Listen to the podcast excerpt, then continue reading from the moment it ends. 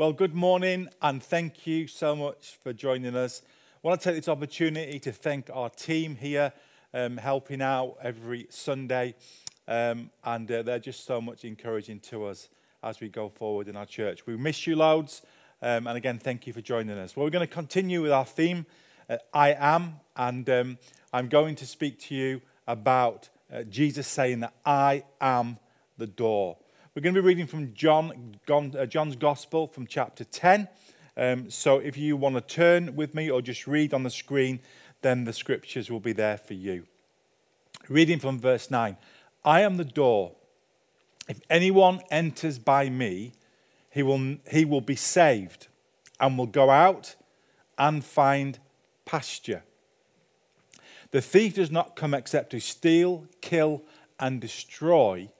But I have come that you may have life and their life more abundantly.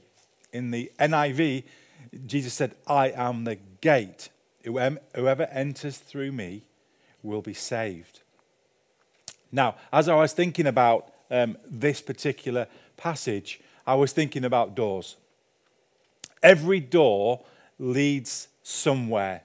You know, have you ever gone into somebody's home and opened the wrong door or gone somewhere out and um, gone through the wrong door. I remember one time in a restaurant, I was looking for the toilet, but I, I was desperate, so I never even looked at the labels on the door. And I walked through this door, and, and I realized something wasn't just right. Well, you've guessed it, I was in the ladies' toilet. Um, I ran out as quick as possible, um, and we're really embarrassed, and thankfully, nobody was in there. You know, there'll be many doors that you will face this year that you will have opportunities to walk through. Some will be a blessing, and others will be a mistake. There will be doors of opportunity, doors of new relationships, career moves, and also there will be doors of temptation. But the good news for us today is that we can actually choose the doors that we actually go through. Well, most of them anyway. And so when you get an understanding of to the decisions that you're going to make and the doors that you're about to walk through in your life, it's really important that you look for the signs, not like me just going straight through a door. Getting understanding, getting all the information, get the facts.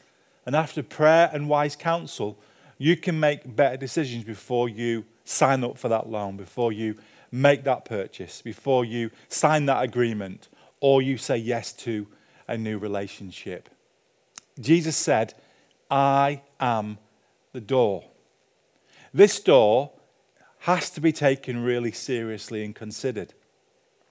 It's a door that offers something that no other door offers. And when we walk through this door, there will be no regret and it will be a gateway to life.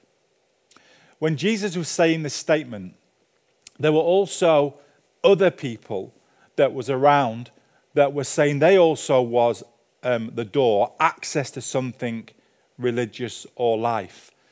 And uh, Jesus was saying, if you actually follow these voices or these men, then you actually won't find life at all.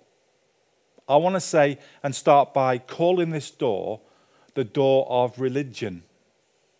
The religious leaders thought they knew the way to God. They had the authority to lead people through this door through their teaching and through their example.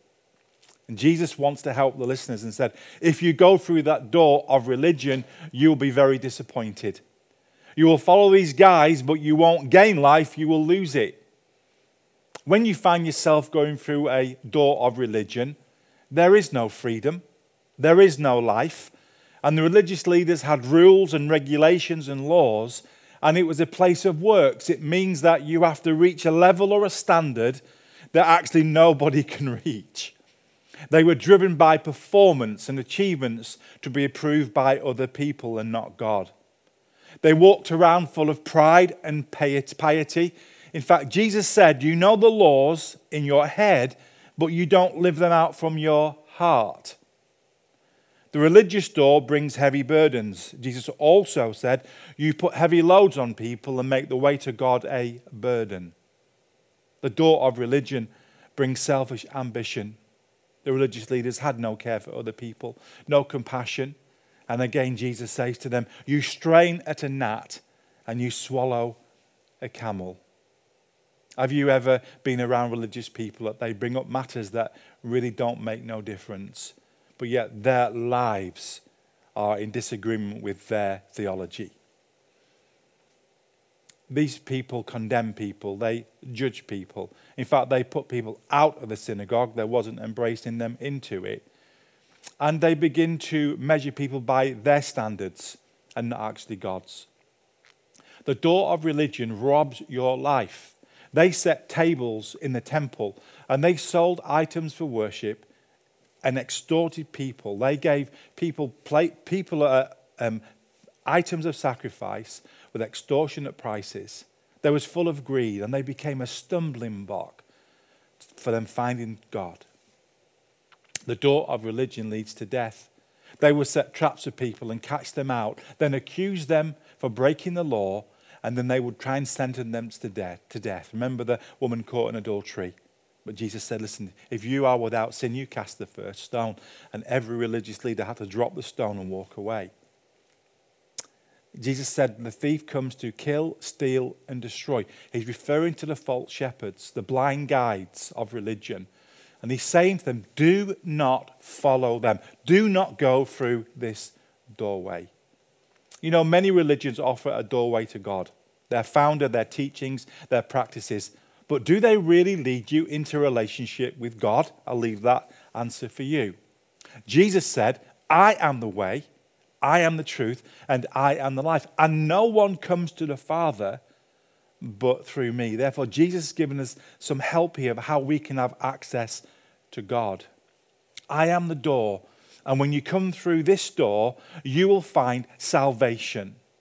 You will find forgiveness of sins, care, leadership, blessing, and life to the full, and eternal life. I want to call this door the door of relationship, a relationship with God. See, we don't follow a religion, we follow a person. And He came to bring us into a, relationship with Himself. You cannot get through this door or heaven without going through Jesus because he, he is the entrance. It's not about knowing religion or doing what a religion requires. It's about knowing a person. You can read the book, but do you know the author of the book? Do you know Jesus?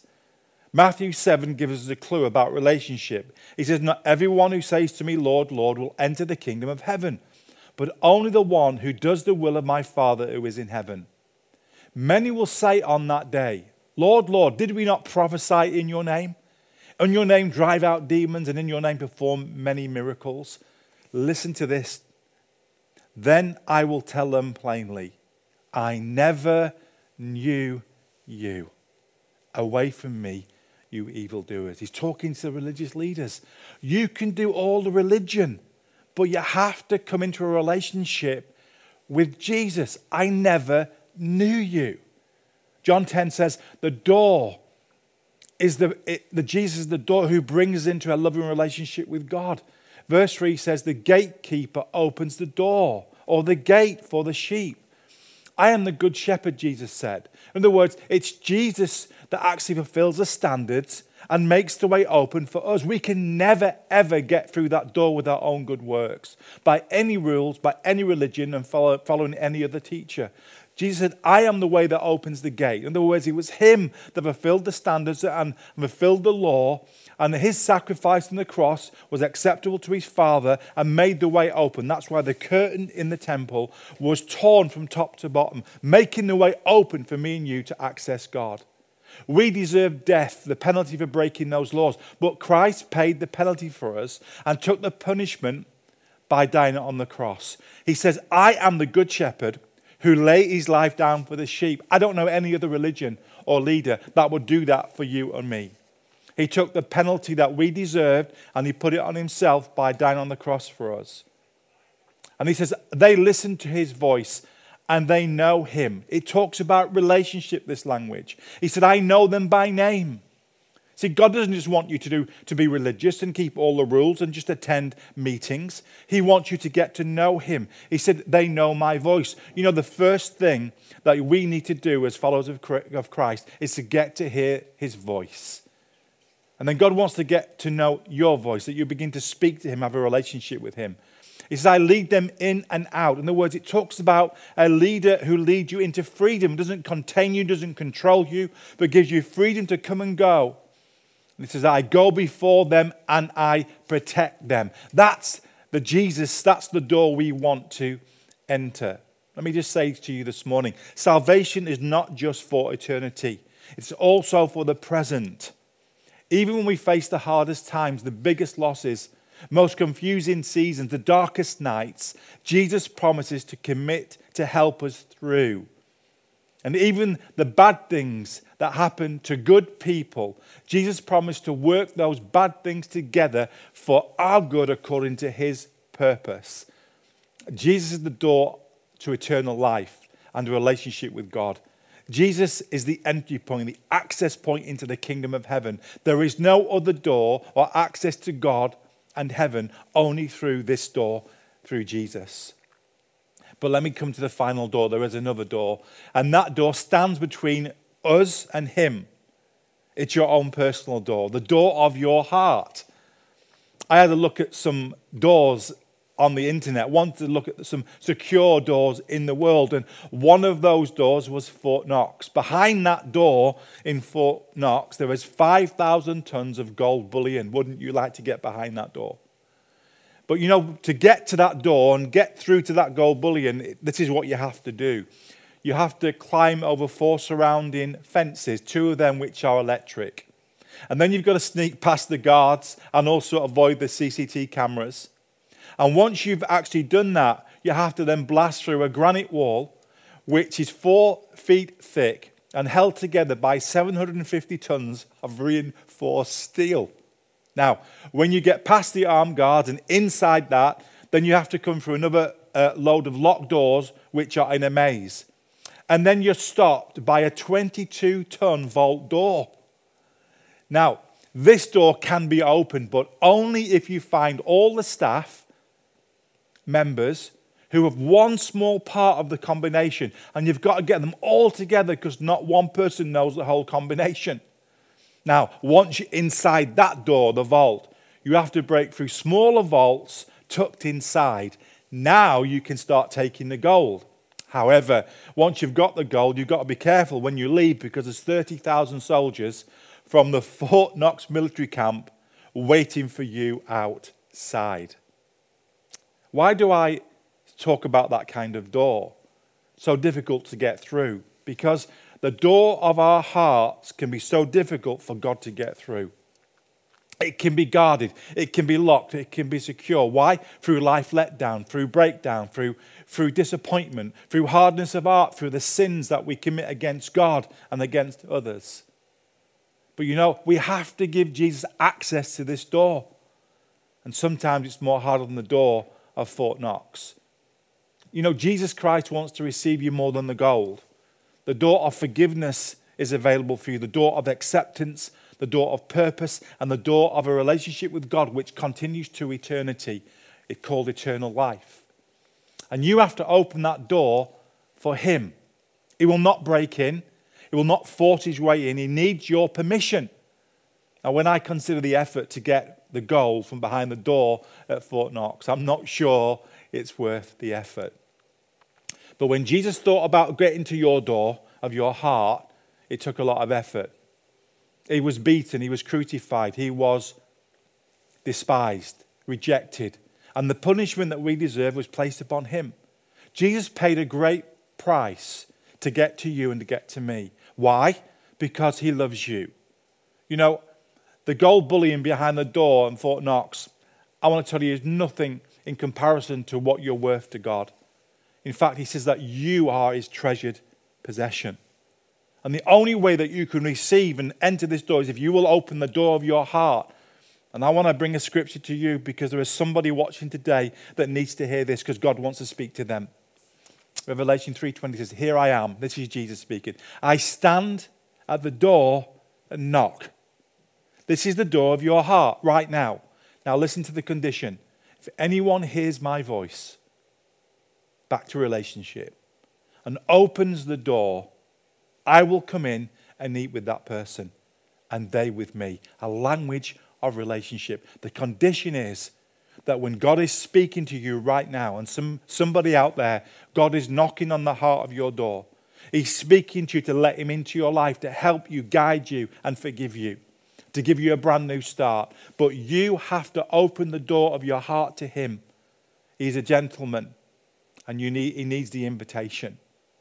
And so I want to give you that opportunity right now.